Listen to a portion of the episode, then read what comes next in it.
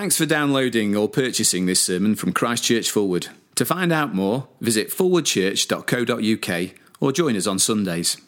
So Genesis 38. At that time, Judah left his brothers and went down to stay with a man of Adullam named Hirah. There, Judah met the daughter of a Canaanite man named Shua. He married her and lay with her. She became pregnant and gave birth to a son who was named Ur.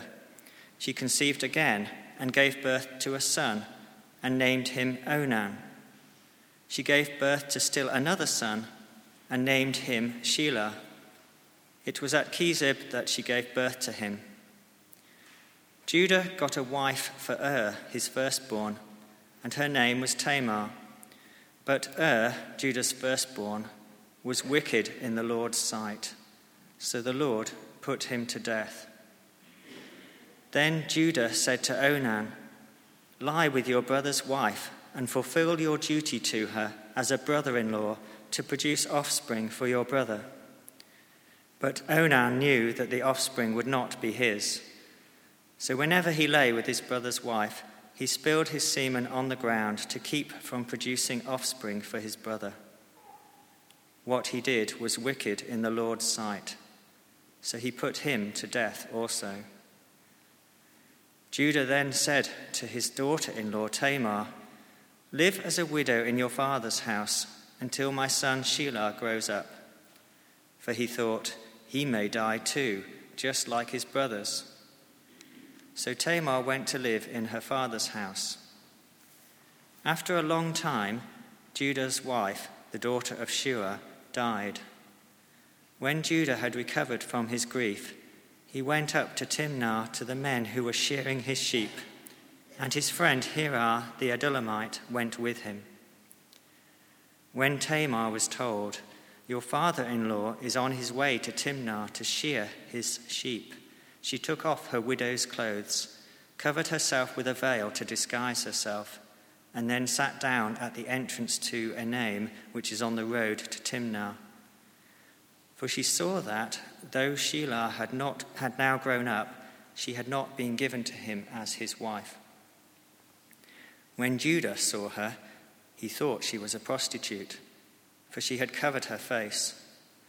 Not realizing that she was his daughter in law, he went over to her by the roadside and said, Come now, let me sleep with you.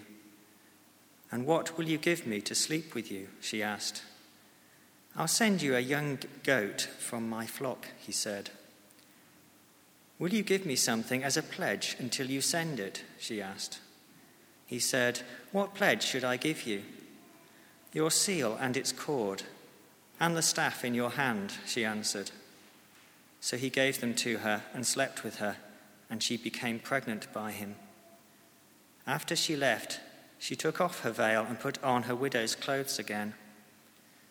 Meanwhile, Judah sent the young goat by his friend the Adullamite in order to get his pledge back from the woman, but he did not find her.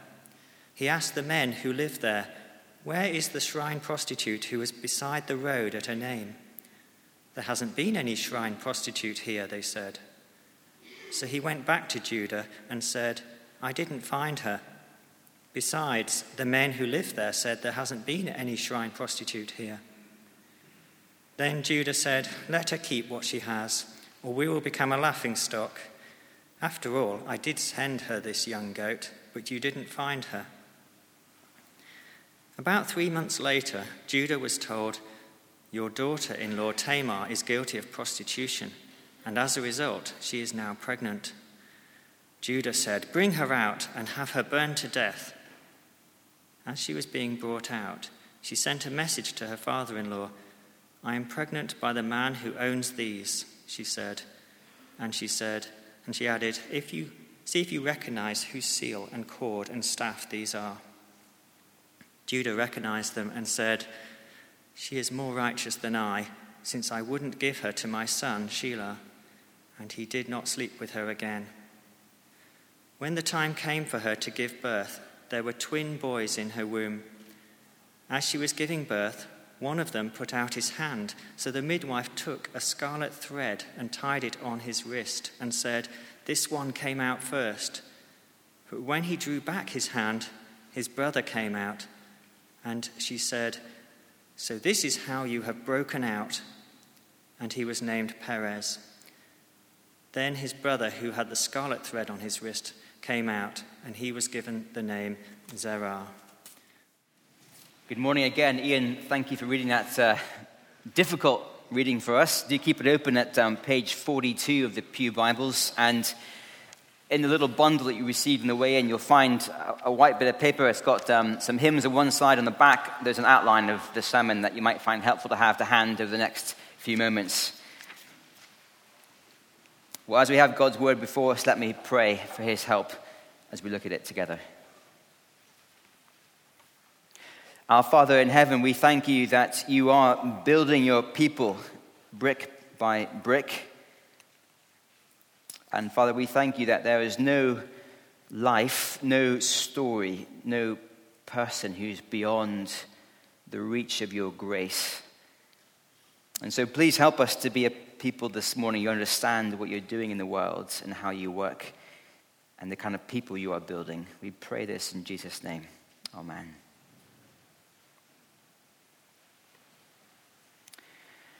There is a view in our culture that thinks Christianity is only for good people, for middle class, respectable, well rounded people who give to charity and who recycle conscientiously, not for moral failures. I think of one woman a while ago who said to me, I could never be good enough to become a Christian. I think that view can easily seep into the church. We feel a certain pressure to put on a, a, a, a superficial um, picture to people that our lives are sorted, that we're making it, that we're doing well on top of things in our lives. And so we might have a, a blazing row in the car with the family on the way to church. But then the moment we arrive and walk through the doors, it's all smiles and happy family because that's what we have to do at church. Uh, maybe it's um, what happens at small group when we come to that point where we share prayer, prayer requests. And rather than revealing what is actually going on deep down in our hearts, rather than talking about the bitterness and anger and disappointment and doubts about whether there's a God at all and the lust that's in our hearts. Perhaps we just ask for more energy because we're a bit tired, because that sounds more respectable rather than letting on what's actually in our hearts. We, we fear what people would think of us if they actually knew what was happening.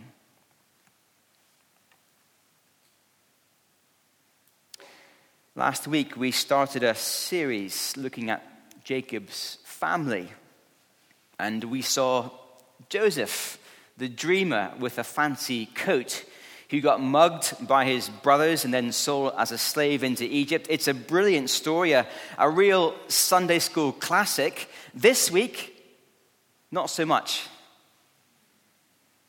It's a story of a hard and calloused heart, a story of premature death, a story of lying and of misused contraception.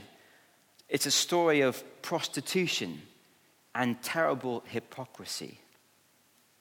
I remember a lady at my previous church hearing this read and being outraged that this story will be read in public on a Sunday.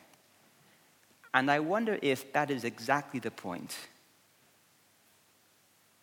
because we will see this morning in Genesis 38 that Christianity is not there to make good people a bit nicer, but rather it is a message, a promise, an offer of good news for people who know that they are broken, who are rebels, who do not deserve anything from God, and yet because of his remarkable grace, God has an unstoppable plan to bring all kinds of people, even the most unlikely people, into his glorious eternal plans. Last week, we left things on a cliffhanger. Joseph, the man that God has chosen to save the world, has just been sold into slavery. But instead of the camera rolling with Joseph, it pans around to, to Judah. And I don't know about you, but I kind of want to see what happens to Joseph. He's the main man, we think. But no, the camera is stuck on Judah. And it's there for a good reason. Because the story of Joseph isn't just about one man, it's about a family and a bigger picture story. And as we look at Judah this morning, we are seeing that if God can bring this man and this life, this story, into his plan to rescue the world, then there is no one in history that is beyond the reach of God's grace. I want to work through the key scenes of the story before finishing with some implications for us this morning. You'll see in your handout the first scene is this rebellion, a man rejecting God's plan. We pick up the story immediately after Judah and co have sold Joseph into slavery. And so, verse 1. At that time, Judah left his brothers and went down to stay with a man of Adullam named Hirah. Joseph leaves the family. This isn't some gap year adventure off to explore the world. We cannot understand this chapter unless we understand that earlier on in Genesis, God made a promise to this particular family that in and through them, he would bring about a plan of blessing that would be forever for the whole world through this one family. And as we see Judah leaving the family, he is walking away from God's plan to bless the world. Just as an aside, if I can for a moment, uh, we aren't told why Judah leaves the family, but I reckon it's not hard to work it out. We know from last week that Judah was the ringleader who decided upon the plan to sell Joseph into slavery. And imagine the repercussions in the years to come. Imagine over breakfast as Judah is sat there and his dad is sat there, his dad red eyed, weeping from grief over his lost son, and Judah knowing he's the one responsible. Day in, day out, year in, year out. And I wonder if he just couldn't face any longer the consequences of his sin. And so he left. Much easier to leave than to face up to it. And in, in my experience of pastoring people over the years, I've seen again and again that when people are caught up in a, a story of, of sin and deceit, so often it's easier just to leave than to face up to the consequences. You see people pulling back from a small group, pulling back from relationships where they're known well, pulling back from coming on a Sunday because it's just easier. I think that is what Judah is doing here. Back to our story, verse 2. Uh, there, Judah met the daughter of a Canaanite man named Shua. He married her and lay with her. Our translations sanitize what goes on here. More literally, Judah saw and he took. He saw and took. It's very similar language to back in Genesis chapter 3 when Eve saw the fruit and she just took it. She didn't care what God's plan was, she just acted on her desires. That's very much how Judah is operating at the moment. He doesn't care what God's plan is, he just, he just wants this woman and he takes her. It's very clear in Genesis that God's plan for this family was that they were not to marry the local Canaanite woman. That's very clear from the context. Judah does not care. He saw and took. God graciously gives him three sons. His oldest one marries Tamar, but verse 7 uh, Judah's firstborn was wicked in God's sight, so the Lord put him to death. We don't know what uh, did. It was clearly very wicked. And in response, verse 8, then Judah said to Onan, Lie with your brother's wife and fulfill your duty to her as a brother in law to produce offspring for her brother. Now, to our 21st century ears, this sounds quite odd. I knew my sisters in law would not be at all comforted by the thoughts of marrying me if the worst would have happened to my brothers. And if you're new to us or just visiting, this is not common practice here at Fulwood, you'll be glad to know. But back in, in Judah's day, this was both common and a good thing to do. Uh, before a welfare state, if a woman were to be bereaved, left a widow with no children, that the wider family had a responsibility to provide her offspring so that she'd be cared for in her older age. And that is what happens here with the second brother, except he's not very keen on the idea. He used an early form of contraception and denied Tamar the chance to have children. And so, verse 10 God put him to death. Now, this seems like an extraordinarily strong response from God to act so severely. But this is where context is so important. Remember, God's plan for this particular family is that they would have lots of offspring, and through this family becoming a great nation, would bless the world forever. And here, Onan's decision to withhold kids from Tamar is a direct rejection of God's plan for the world. That is why it's so serious and the consequences so severe. And the thing is, Judah joins in on the rejection of God's plan. He promises his final son Shelah to Tamar in verse 11, but by verse 14, we read, right at the end of the verse, uh, Tamar saw that though Shelah had now grown up, she had not been given to him as his wife. And so here is a man, Judah, a rebel, rejecting God's plan. Uh, then it's sheep shearing time, which seems to be uh, hard work by day and then partying by night. And uh, Tamar knows this, and she hatches the most extraordinary and risky plan. And it works. Verse 15. When Judah saw her, he thought she was a prostitute for she covered her face. Not, real, not realizing that she was his daughter in law, he went over to her by the roadside and said, Come now, let me sleep with you. Judah is so impatient to have sex that he does uh, something remarkable. In verse 18, he hands over the equivalent of his passport and credit card and driver's license, and he gets what he wants. And by this point in the story, well, it's it's incredibly hard to read, isn't it? Judah has abandoned the chosen family. He has married the wrong woman. He has lied, refused to care for Tamar and to provide children for her according to God's plan for the world. And now he's using a prostitute.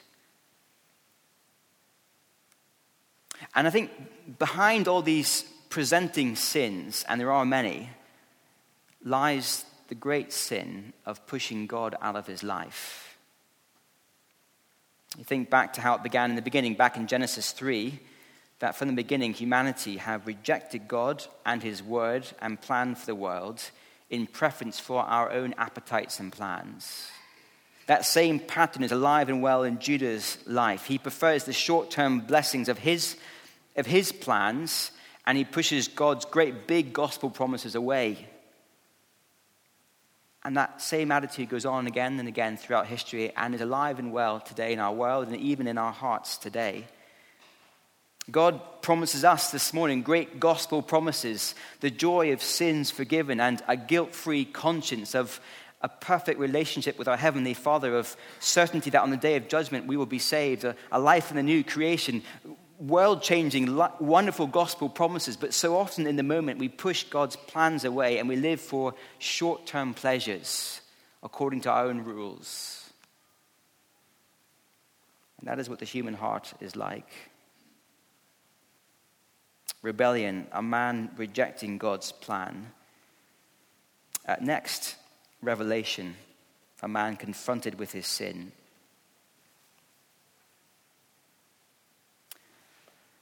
The first clue that all is not as it seems to Judah comes when his friends can't find the prostitute. And then, verse 24.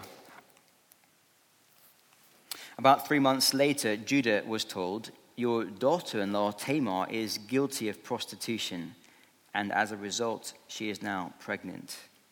Judah said, Bring her out and have her burned to death. His hypocrisy is breathtaking. He uses a prostitute, and then when he discovers that Tamar is accused of being one, he says, Burn her. And then it happens. Verse 25.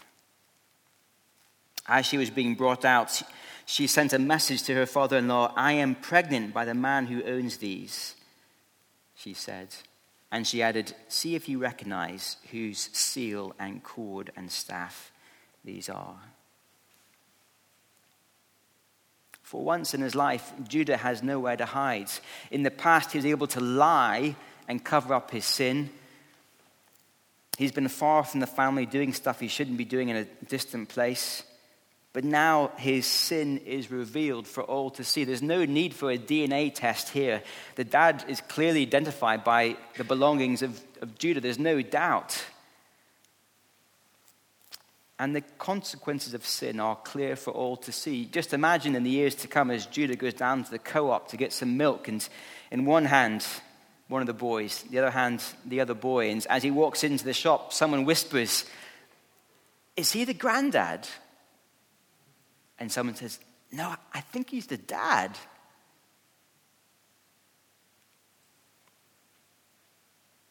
Revelation, a man confronted with his sin. And Judah's response is crucial. Verse 26 Judah recognized them and said, She is more righteous than I, since I would not give her to my son Shelah and he did not sleep with her again. It's really important to see that although, yes, Judah has sinned sexually, notice how he winds the story back further in the story, back to the beginning. And he acknowledges that the heart of his sin is he would not give offspring to Tamar because that was a rejection of God's plan he realizes the heart of the matter is that he's pushed God's plan for this family away and he's lived for himself. And there's something very important going on in this moment of revelation. The world around us tells us that the way that we progress in life is to be told that we are amazing. We need our our self esteem to be built up. We must tell our children that they can do anything, be anyone they want. We're not allowed to criticize or put people down. That's, that's, that's going to control them and restrict them, so we're told. And we spend so much of our time and energy trying to broadcast this view of ourselves that we are that kind of presentable, well rounded, sorted kind of character. But here, Judah does something totally countercultural. He owns his sin. And instead of that crushing him and ruining him, it makes him. This is rock bottom for Judah. This is as bad as it gets. But we'll see in the coming chapters that it is the moment when his life turns around. And in the coming chapters, and it's going to be wonderful to see uh, later on in the story, where once he had no time at all for his dad, we'll see him concern for the grief of his dad. Where once he was happy to sell a brother into slavery in a cold hearted act of um, sort of money grabbing, future will see him willing to put himself into slavery to free a son. Judah will be a transformed man, wonderfully. And it all comes back to this moment of revelation when he owns his sin. He cannot hide and says, Yes, this is what I've done. Instead of crushing him, it is the making of him.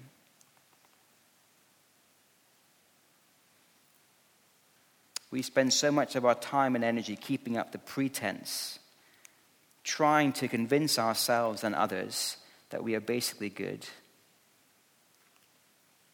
But actually, it is the moment when we stop running. It is the moment when we put our hand up and say, Yes, that is what I've done. That is who I am rather than being the moment when we are broken, it is the moment we are made, where new life begins, of restoration and return. How is that possible? Because in the world around us, without the gospel message, that would crush us. That's why we can't do it.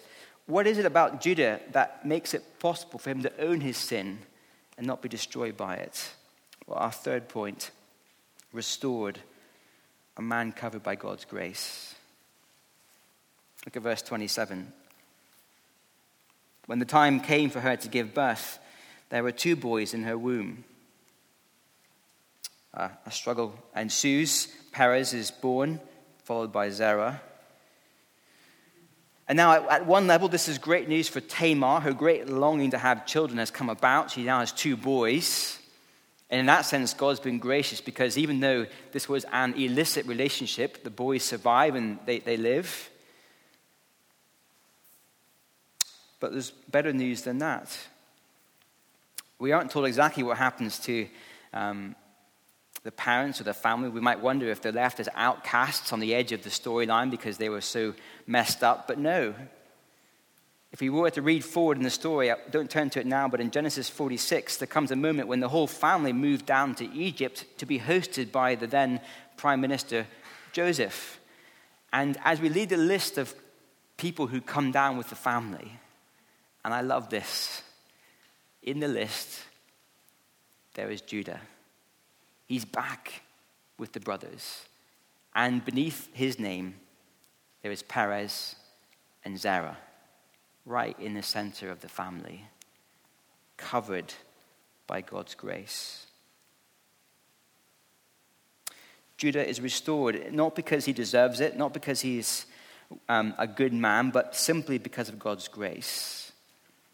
And as I said last week, the story, this story is full of rumors of a greater rescue to come, and there is greater grace to come because centuries later in Matthew's gospel, when he begins his account of the life of Jesus, in verse 3 of Matthew chapter 1, we discover that this illicit relationship between Judah and Tamar in a roadside brothel was one of the key links that the Lord used to bring about the birth of the Savior of the world because Judah and Tamar are parents of Perez. Perez is the forefather of Jesus.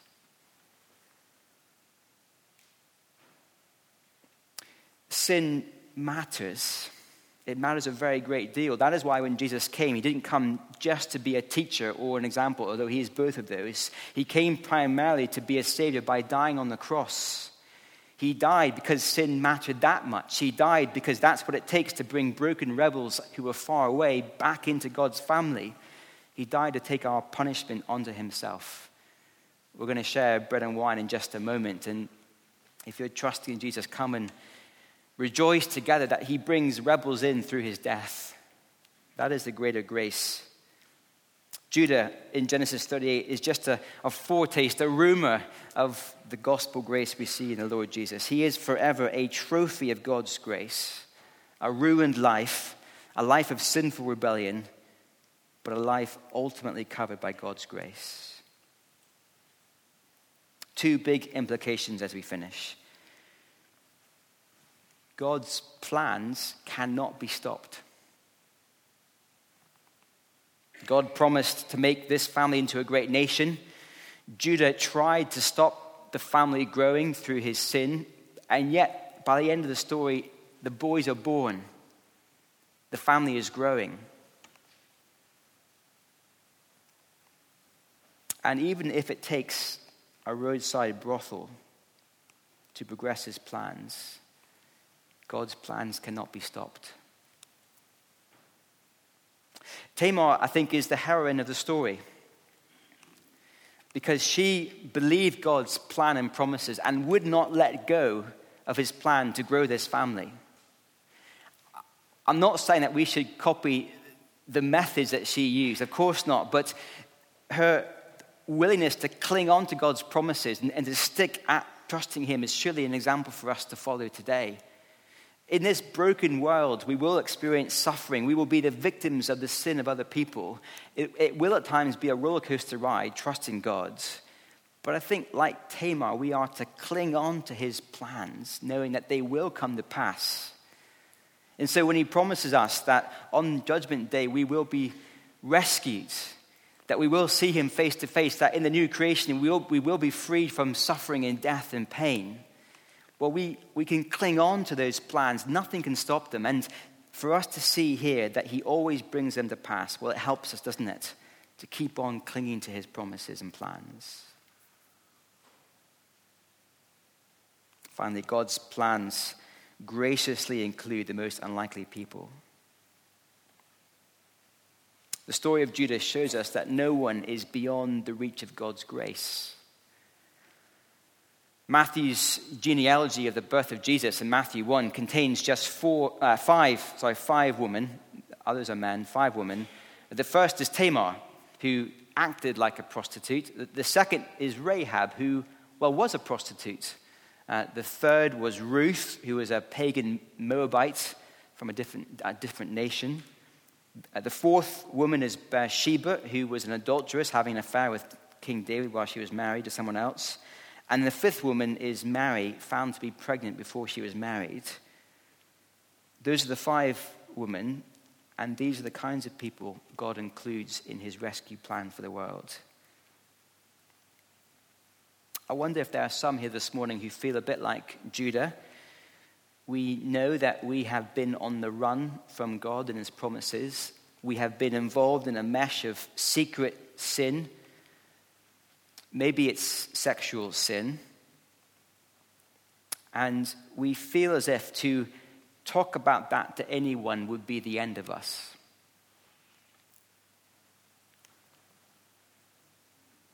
We know that we've been running after short term pleasures calling the shots, making the decisions, pushing God and His promises out of our mind. What can I say to you this morning, please don't run. Please don't keep running. God's grace is sufficient for every story and for every life. And just as for Judah, it was the making of him to own his sin so too for us here this morning. And can I encourage you to speak to someone? Uh, maybe it's a close friend, maybe it's your small group leader. I know that um, Chris and I will be around at the end as well. Uh, come and speak to us. I know that owning our sin can feel like a disaster, but Judah shows us the power of God's grace. And if a repentant Judah were to walk into our church meeting next week with two boys side by side, the offspring of an affair with a prostitute, and if they were to sit somewhere near the front of the building, I wonder how we would welcome that family into our church. It's been well said that the church is not a museum for saints but a hospital for sinners. And when we understand how God reached out to Judah and to us here this morning, for each one of us in our hearts have been rebels too, then it helps us to be the kind of church who finds a home for people like Judah. Let me pray.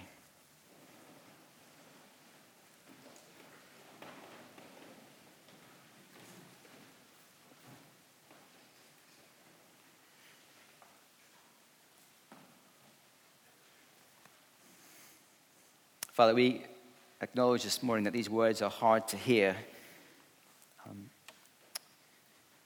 the story is so troubling, so messed up at so many levels. And yet, Father, we thank you for the gritty, brutal reality of these kinds of stories, which pull no punches and reveal what humanity gets up to. And Father, even as we see the depth of human sin, we praise you for the glory of your grace. Father, we thank you for your unstoppable plan to bring together a people who you'll make for your own and keep safe into eternity.